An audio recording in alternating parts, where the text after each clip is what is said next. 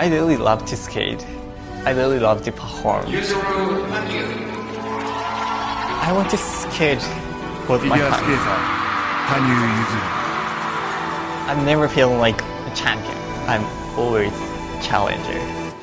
He has a way of owning the stage like certain rock stars do. Absolutely extraordinary. And that is why he's the Olympic champion. Olympic champion brings it.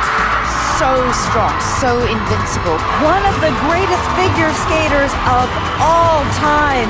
Everything for skating.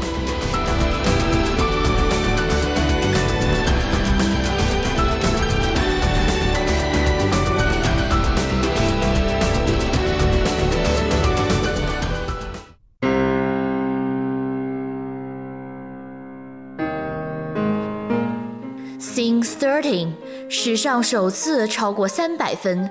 二零一五年大奖赛系列赛。二零一五至二零一六年赛季，羽生结弦选择参加离自己训练场地多伦多仅十千米的巴黎举办的 Ski Canada Autumn Classic International，作为这个赛季的首战。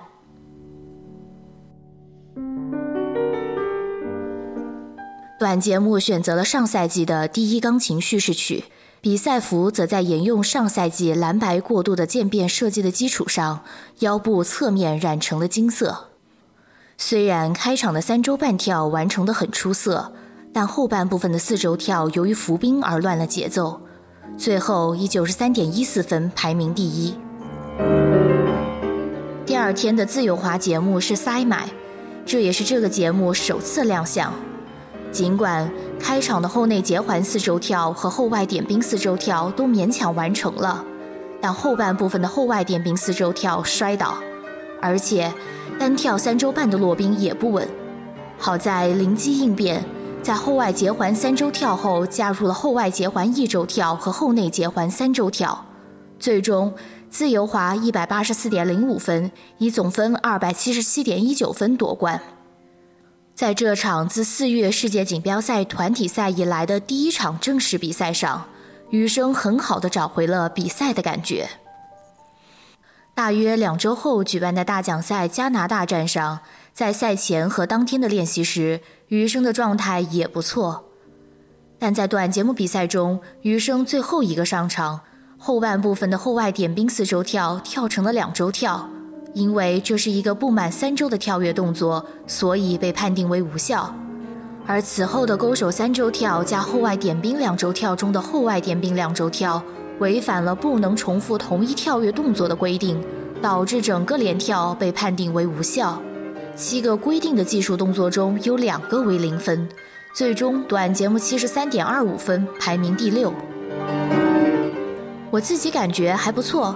虽然确实把四周跳跳成两周跳了，但不是因为我的身体没活动开。羽生在赛后对自己身体的感觉并不差。第二天，羽生从练习开始就绷紧了神经。自由滑中，开场的后内结环四周跳和后外点冰四周跳成功落冰后，羽生渐入佳境。哪怕是一直在比赛中没能完成过的后半部分的后外点冰四周跳加后外点冰两周跳。他也单手扶冰完成了，虽然最后的勾手三周跳摔倒了，但他还是展现出了极具气魄、精神高度集中的表演。最终自由滑一百八十六点二九分，以总分二百五十九点五四分排名第二。客观上看短节目，我觉得状态还不错。六分钟练习时状态也不错，公开练习时也是零失误。从结果和规则角度看，并没有得分，但我觉得比起分数和排名，自己的感觉最为重要，所以一直抱着状态还不错的想法，按照平时训练，以平常心去跳了。尽管告诉自己按照练习时来做，但在自由滑开始前，还是很紧张。六分钟练习时没跳成后内结环四周跳，这可真是好久没有过了，所以一时慌乱。想着这可怎么办呢？但我又想着按照2014年世锦赛时那样一鼓作气的跳吧。结果真的跳出来了，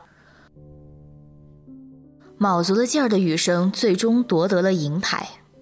坦白说很不甘心，自由滑没能战胜陈伟群，加了三个四周跳，两个三周半跳，基础分明明很高，但执行分却不够，这是最要反思的地方。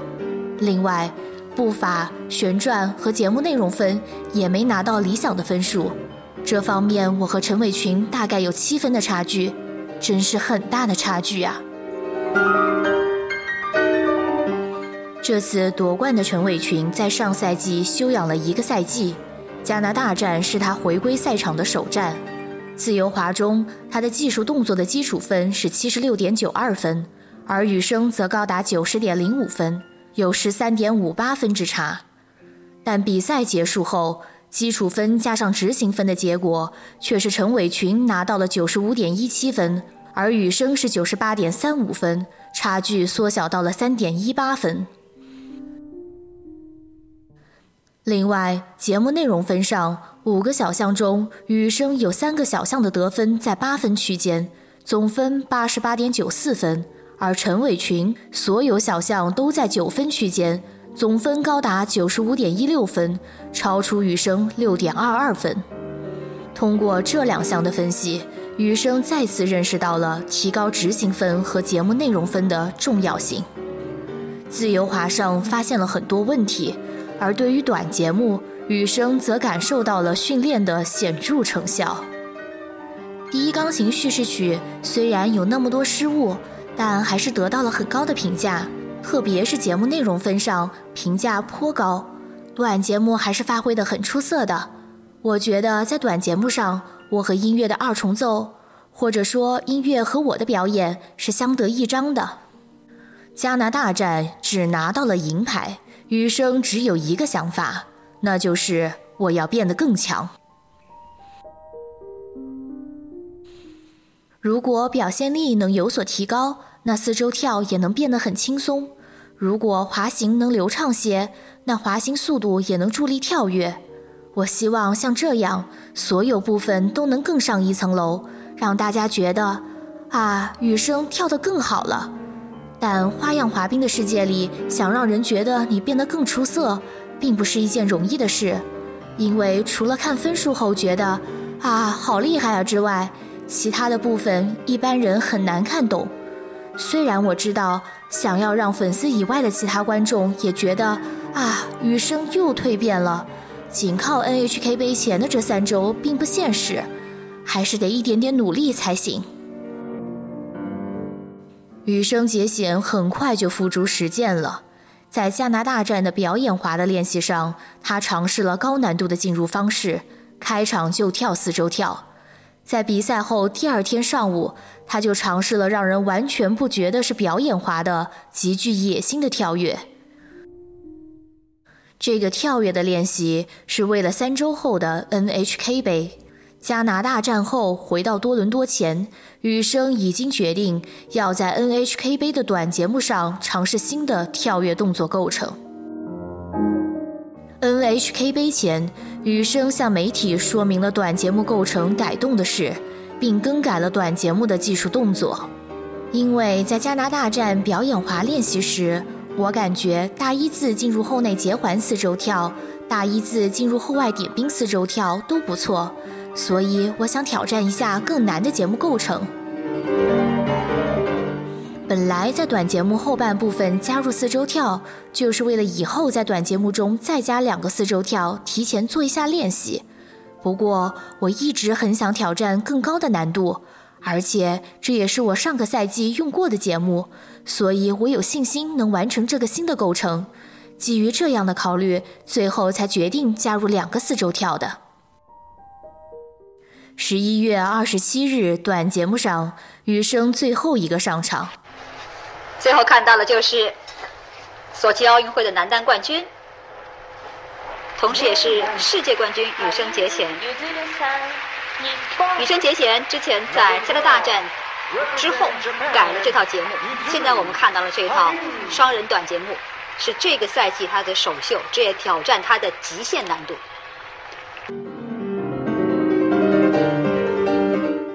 开场的后内结环四周跳稳稳的落冰后，后外点冰四周跳加后外点冰三周跳，以及后半部分的三周半跳也都出色的完成了。加上灵活自如的步伐，身随心动的旋转，每一个动作都和音乐完美契合。还有表演结束瞬间流露出的锐利目光。随后，雨生面露激动地将双臂从头顶用力甩了下来。第一次如此酣畅淋漓的表演，第一次零失误完成使用了两个赛季的第一钢琴叙事曲，第一次在短节目中加入后内结环四周跳。四周跳加三周跳，第一次成功完成两个四周跳。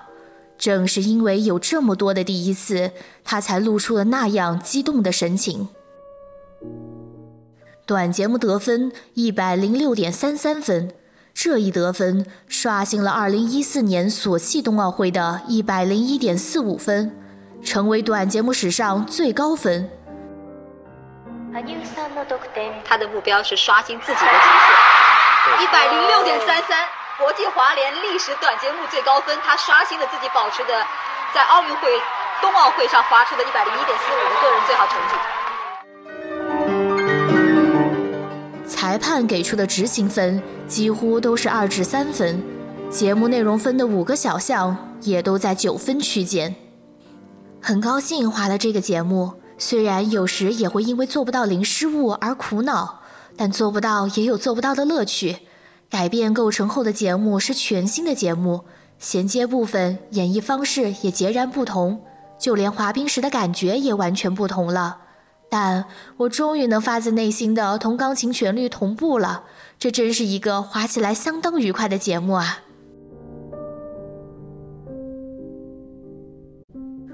在压倒性的短节目胜利后的第二天，也就是自由滑中。羽生再次展现出卓越的表演。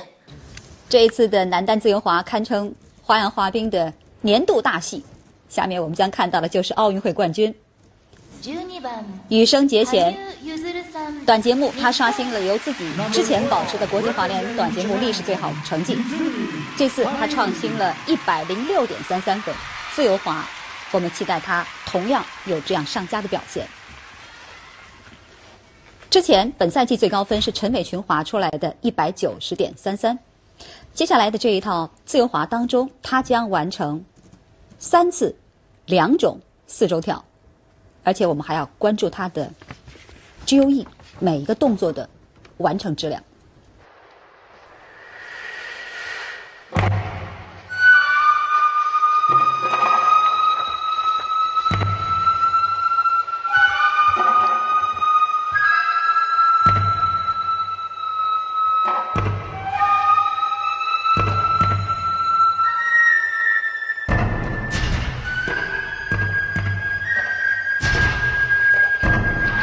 结环四周跳，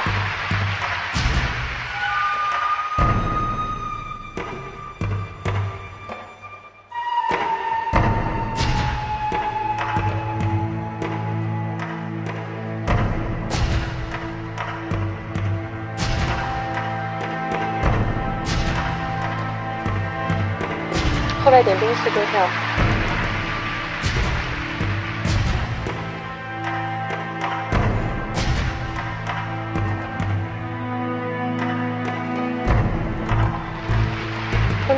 内点零三周跳，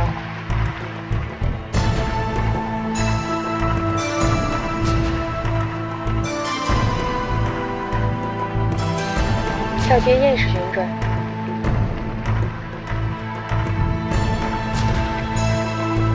跳接换足的联合旋转。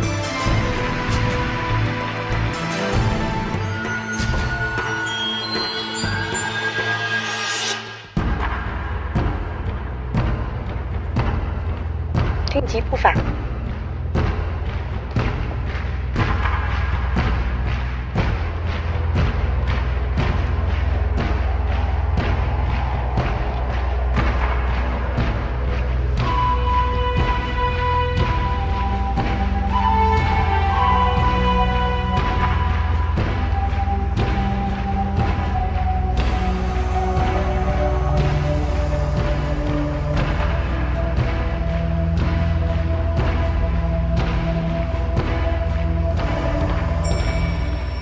开场的后内结环四周跳和后外点冰四周跳，以及后半部分的四周跳加三周跳，这三个四周跳都完成的很漂亮。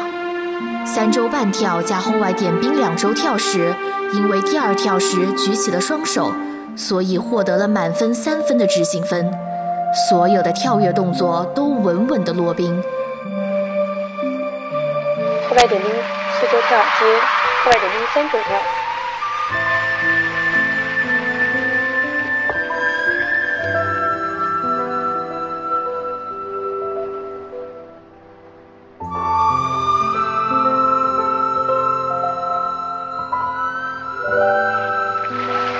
哈克希尔三周跳接后外点冰两周跳。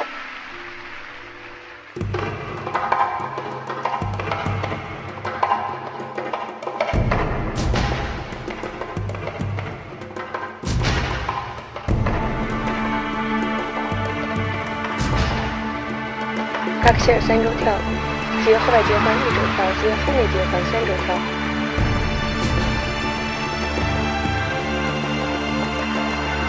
后外结环三周跳。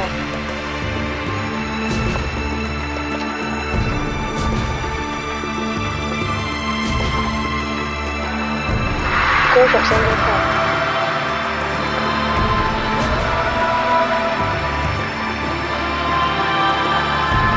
跳接的换足蹲居旋转，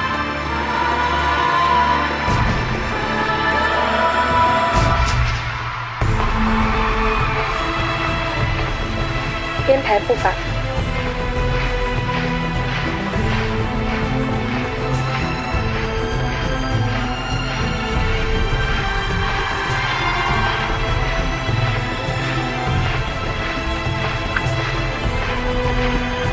Hydro Blading 和爆步也与音乐完美契合，会场一时沸腾。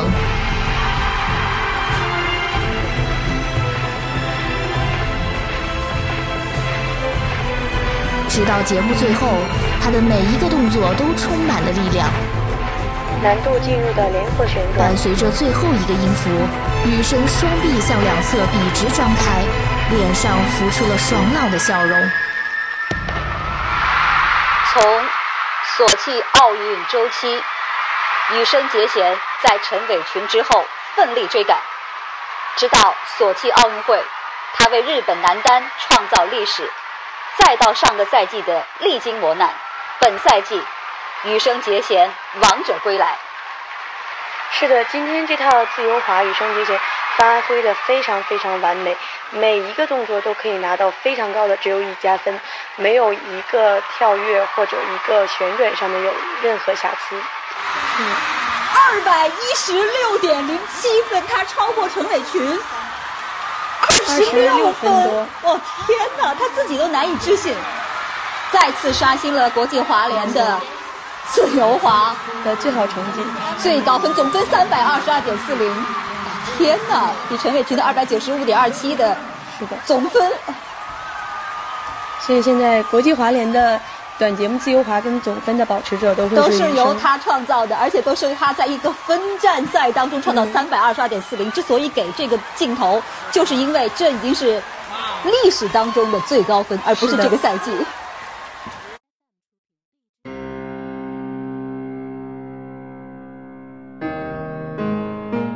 自由滑二百一十六点零七分，总分三百二十二点四零分。短节目自由滑总分，羽生同时刷新了这三项的世界纪录。这次的 NHK 杯上，羽生不但一口气刷新了三项世界纪录，还在一场比赛中同时完成了短节目和自由滑的零失误表演。这也让这场 NHK 杯成为羽生花样滑冰生涯中意义重大的一场比赛。自2010年东日本锦标赛以来，时隔多年，羽生再一次同时完成短节目和自由滑的零失误表演。自由滑结束后，羽生在等分区接受采访时说道：“为了今天，费尽心血苦练了很久。”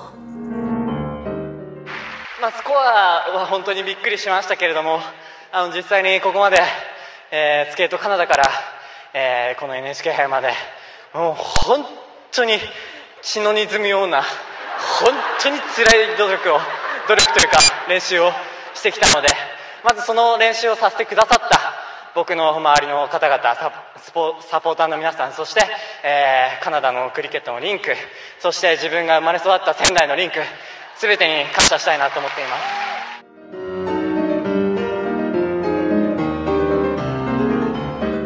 接受采访时，我被得分惊到说不出话。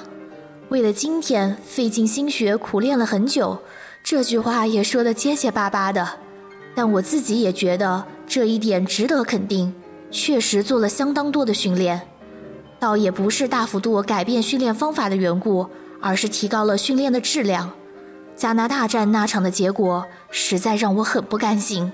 短节目的失误无疑影响很大，但陈伟群自由滑中仅仅一个四周跳便能拿到那样高的分数，而我完成了三个四周跳，虽然有一只手碰冰了，最终也没能战胜他，实在是不甘心啊！正因为如此，我才觉得有必要跳出更高质量的跳跃，那种不管是陈伟群还是费尔南德兹，或是其他选手跳再高难度的跳跃，也无法超越的，只有我能完成的高质量、高难度的四周跳。所以我在训练时会时刻注意，不论是前半部分还是后半部分，所有的跳跃动作都力求出色的完成。这次之所以做得这么好，一来是因为不服输，二来是赛后有大把可以专注于训练的时间，让上一场比赛的经验能立刻反映到下一场比赛中。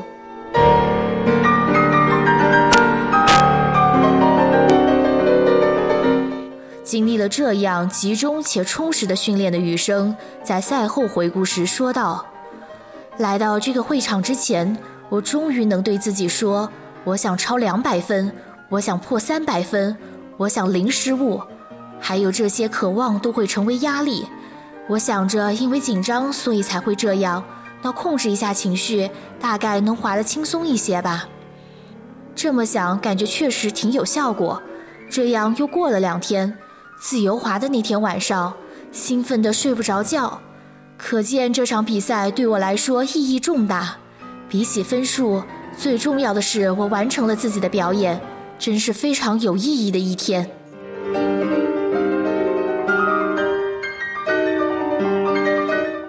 大概因为没有人知道最强的节目是什么样的，所以这样的运动才更有趣吧。金博洋说，有四个四周跳就完全足够了。我倒不这么觉得，但我也不知道怎样算足够了。我希望在享受成长的过程中，不断挑战自己的极限。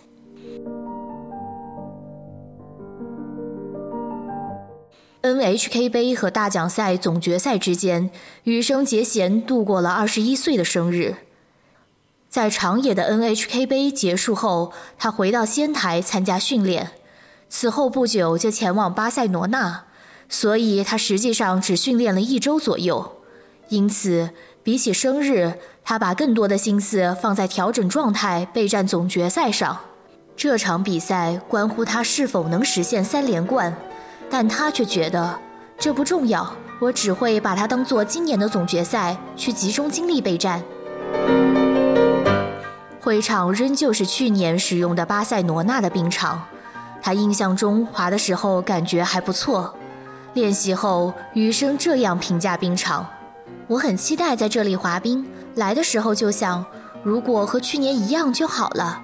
试着滑了一样，确实是感觉相当不错的冰场。”十二月十日，短节目比赛当天，众多日本冰迷远赴千里来到赛场，高举着日本国旗和自己支持的选手的横幅。羽生第五个出场。从被叫到名字后到出场的三十秒里，一直努力尝试让自己放松下来。在这样的情况下，他开始了第一钢琴叙事曲的表演，后内结环四周跳，后外点冰四周跳加后外点冰三周跳，三周半跳，全部完美落冰。当在等分区看到自己的分数再次刷新世界纪录，拿到一百一十点九五的高分时，他紧紧地握了握拳。最终，他获得了短节目排名第一的成绩。我天哪，一百一十点九五再次获得了国际滑联短节目的历史最高分。技术分六十一点八一，节目内容分快到五十分了，已经。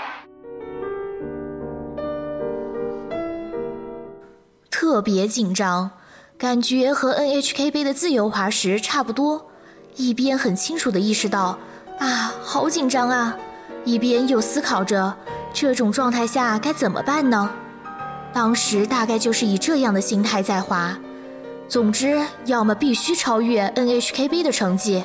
要么必须再现那样的表演，我肩上扛着这种必须如何的压力，但我觉得我做到了，在意识到压力的同时，很好的控制住了情绪。尽管承受着压力，余生还是一边注意情绪，一边掌控它，保持到了短节目的表演中。而与此相对，两天后的自由滑上，余生却感到了不安。比起得分，我大概更多在想要拿出 NHK 杯时那样的表演。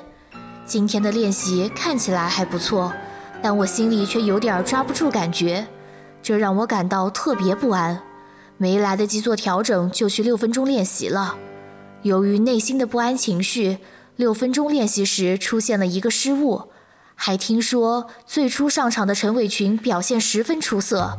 在他后面上场的于越超模也不错。就在雨生陷入这种情绪时，身为东道主选手，同时也是上场顺序排在雨生前一位的费尔南德兹上场了。得分出来之前，西班牙的观众一个个迫不及待地大喊着“哈维尔，哈维尔”。此时来到冰场的雨生，在被叫到名字前。最后确认后外结环三周跳时出现了失误，但随后又跳出了一个漂亮的三周半跳。而就在那时，费尔南德兹的得分也出来了，二百零一点四三分，总分二百九十二点九五分，一时欢声雷动，响彻整个会场。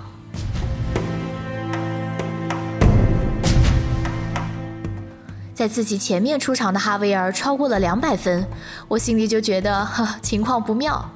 不过这次也一样，我在中途就意识到了那种自己一边觉得很不安，一边又想着自己到底行不行的情绪。不过 NHK 杯前我做了很多训练，NHK 杯后也做了很多训练，所以我是抱着即使不是零失误也没关系，一点一点来，只要努力了就行的心态上场的。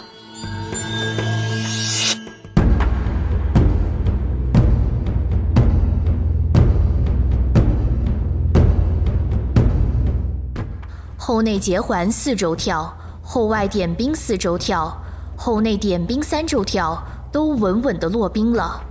后半部分的后外点冰四周跳加后外点冰三周跳，三周半跳加后外点冰两周跳，三周半跳加后外结环一周跳加后内结环三周跳，也完成的很出色。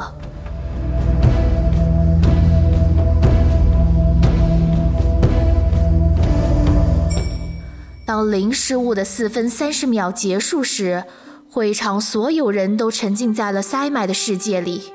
节目结束的那瞬间，所有人都确信这个节目将再一次打破世界纪录。俊秀的脸庞，充满着锐气的眼神，嘴角扬起略带锋芒的微笑。他拥有着令人艳羡的天赋。付出了超乎寻常的努力，取得了令人无法想象的成就。他就是羽生结弦，他用卓越的艺术、精湛的技术，把花样滑冰的美展示得淋漓尽致。可以说，今天他发挥出他自己的最好的水平，而且呢，给观众呈现出一套非常完美的节目。所以，我想，从我个人的看法，我觉得很有可能再创新高。所以我们期待裁判给出一个什么样的分数？他的这套动作让我想起了浅田真央曾经说过，就是用那种令人无法呼吸的表演去征服观众和裁判。对你今天看到他的这个节目，你不用担心他的技术动作会出现什么问题，你整个就像在这个芭蕾舞剧院欣赏一套非常好的节目，非常好的芭蕾舞一样。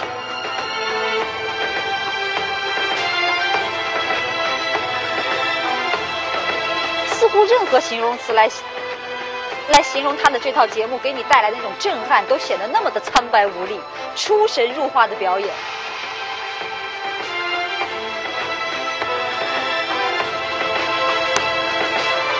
我特别喜欢他这套自由滑的节目的音乐和他的服装，包括他的表演。呃，跟他的短节目相比，这套节目更能展示出他身上的那种独特的来自于日本男子单人滑的那种气质。对，雨生在等分区一边和布莱恩教练一起向观众致意，一边和大屏幕上出现的在后台等分的费尔南德兹相互致敬。当比分出现时，羽生握紧了拳，像是为了藏住涌现出的喜悦一般，羽生朝布莱恩教练笑了笑。尽管如此，喜悦仍是不断上涌。等他反应过来时，眼泪已经流了出来。余生羞赧道：“怎么哭了呢？”而布莱恩教练则轻声对他说：“我真的以你为傲。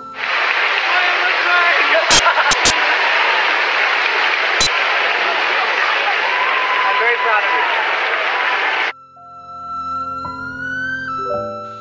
you. ”NHK 杯时，我很率真的感到干得漂亮，但不知怎么的，这次却只觉得还不错。也许是松了一口气的那种安心感吧，也许是前面上场的选手们表现出色，戴上耳机还能听到会场的欢呼声，而我在那种高压状态下竟完成了比赛，由此生出了安心感，又或许是终于结束了的安心感。自由滑最后得分二百一十九点四八分，总分三百三十点四三分。羽生再一次刷新了短节目自由滑和总分的世界纪录，同时，他也成为男子单人滑史上首位大奖赛总决赛三连冠得主。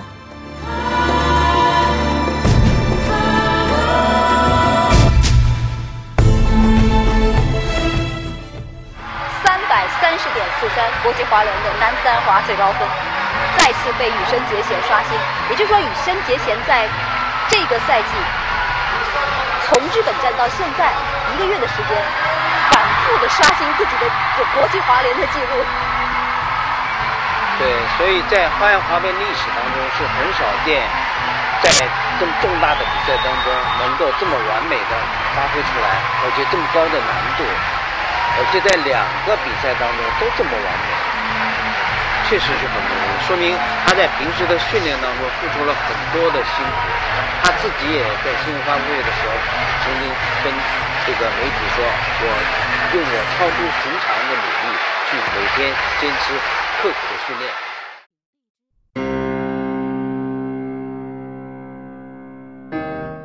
刷新得分记录的 NHK 杯后，羽生一直很害怕被谁追赶上。二零一四年世锦赛夺冠后，我是带着自信迎战中国杯的，但因为受伤只得了第二。此后的 NHK 杯中失误频频，我记得很清楚。总决赛时我说过“又回到了挑战者的位置”这句话。从 NHK 杯到这次比赛的期间，最让我害怕的一个原因就是自己不再是挑战者了。不过，虽然有害怕的地方，但实际比赛时还是拿出了很好的发挥。在费尔南德兹那样出色的表演后上场，这既是和环境做斗争，也是客场作战。在这场比赛中，我要面临各种各样的状况，但不管身处何种立场，我都得战斗下去。克服恐惧，再次做出令人满意的表演，这既让他热泪盈眶，也成了他日后的精神力量。其实短节目前，我一直很在意胜负，希望能零失误取胜。但短节目结束后，压力虽然变得更大了，但我更觉得仅仅为了取胜是不行的。如果仅仅为了取胜，是不可能做出这样的表演的。正因为我有时间去看清周围的人和事，所以才终于看清了自己。也许我不必刻意勉强自己做什么，也许我总算达到了不刻意靠胜负塑造自己，顺其自然掌握全部的境界吧。自由滑的小分表上，后内结环四周跳和后外点冰四周跳。三周半跳加后外点冰两周跳的执行分都是满分三分，基础分九十五点一九分，加上执行分后达到了一百二十点九二分。节目内容分的五个小项都达到了九点五分以上，最终拿到了九十八点五六分。这个节目无论是技术层面还是艺术层面，都达到了最高水准。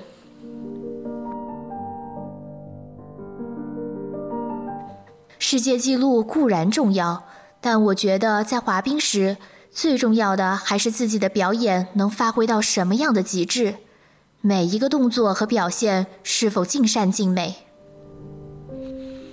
正因为如此，尽管对得分没有切实的感受，但他对自己的表演却感到很满足。仅仅两个星期，羽生就两次刷新了短节目自由滑总分三项世界纪录。羽生自己也说，这可算是奇功伟业了。如果说是我提高了男子单人滑的水平，我倒没有这样的感觉，我只是在自己的道路上不断前进罢了。即使别人恭喜我超过三百分，我还是没什么感觉。当然，我也不是已经不受分数的影响，只是这个赛季制作了塞麦，又继续划了第一钢琴叙事曲。我觉得果然还是不仅仅只有分数。从去年歌剧魅影时，我就慢慢有了这种感觉，而这次陈伟群、费尔南德兹也是如此。难易度并不是全部，现在我想一直以此为目标去努力。如今我终于能完成节目中所有的跳跃动作了，而艺术性上，我觉得自己终于能展现出具有自己风格的表演了。在不断刷新世界纪录的上半个赛季，羽生在技术层面上提高了跳跃动作的难度，节目内容分上也接近了评分系统的上限，而到大奖赛总决赛时。他已经在考虑更深层次的事情。对于已经达到技术上的极高层次的羽生来说，如今是追求具有自己风格的表演，追求更宽广的领域的时候。面向世界锦标赛，羽生开始寻求新的表现形式，而此时新的试炼正悄然而至。